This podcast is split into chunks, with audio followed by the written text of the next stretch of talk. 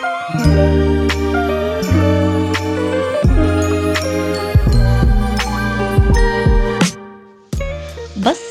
محبة. برنامج قصير بعناوين مختلفة من إعدادي وتقديمي. الكاتبة والناشطة الفلسطينية ابنة يافا رشا بركات. لنزرع سوا فينا كلنا. كل الخير. ونترك بصمة محبة. أهلا وسهلا بكم أعزائي في برنامجي الجديد وأول حلقة من بصمة محبة.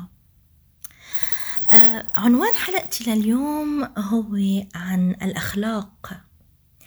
طبعا آه لما نحكي عن مجتمع فبالطبع لازم نتوجه لعامل الأخلاق.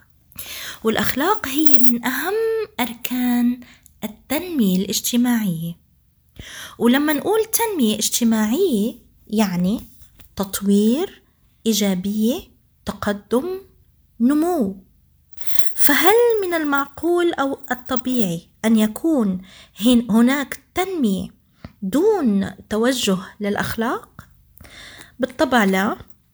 فالأخلاق هي بحر واسع بيتضمن بدوره عدة عناصر وأبواب. فالسلوكيات الأخلاقية لابد إنها تكون أول عامل بتم العمل عليه للبدء بأي عمل اجتماعي ناجح.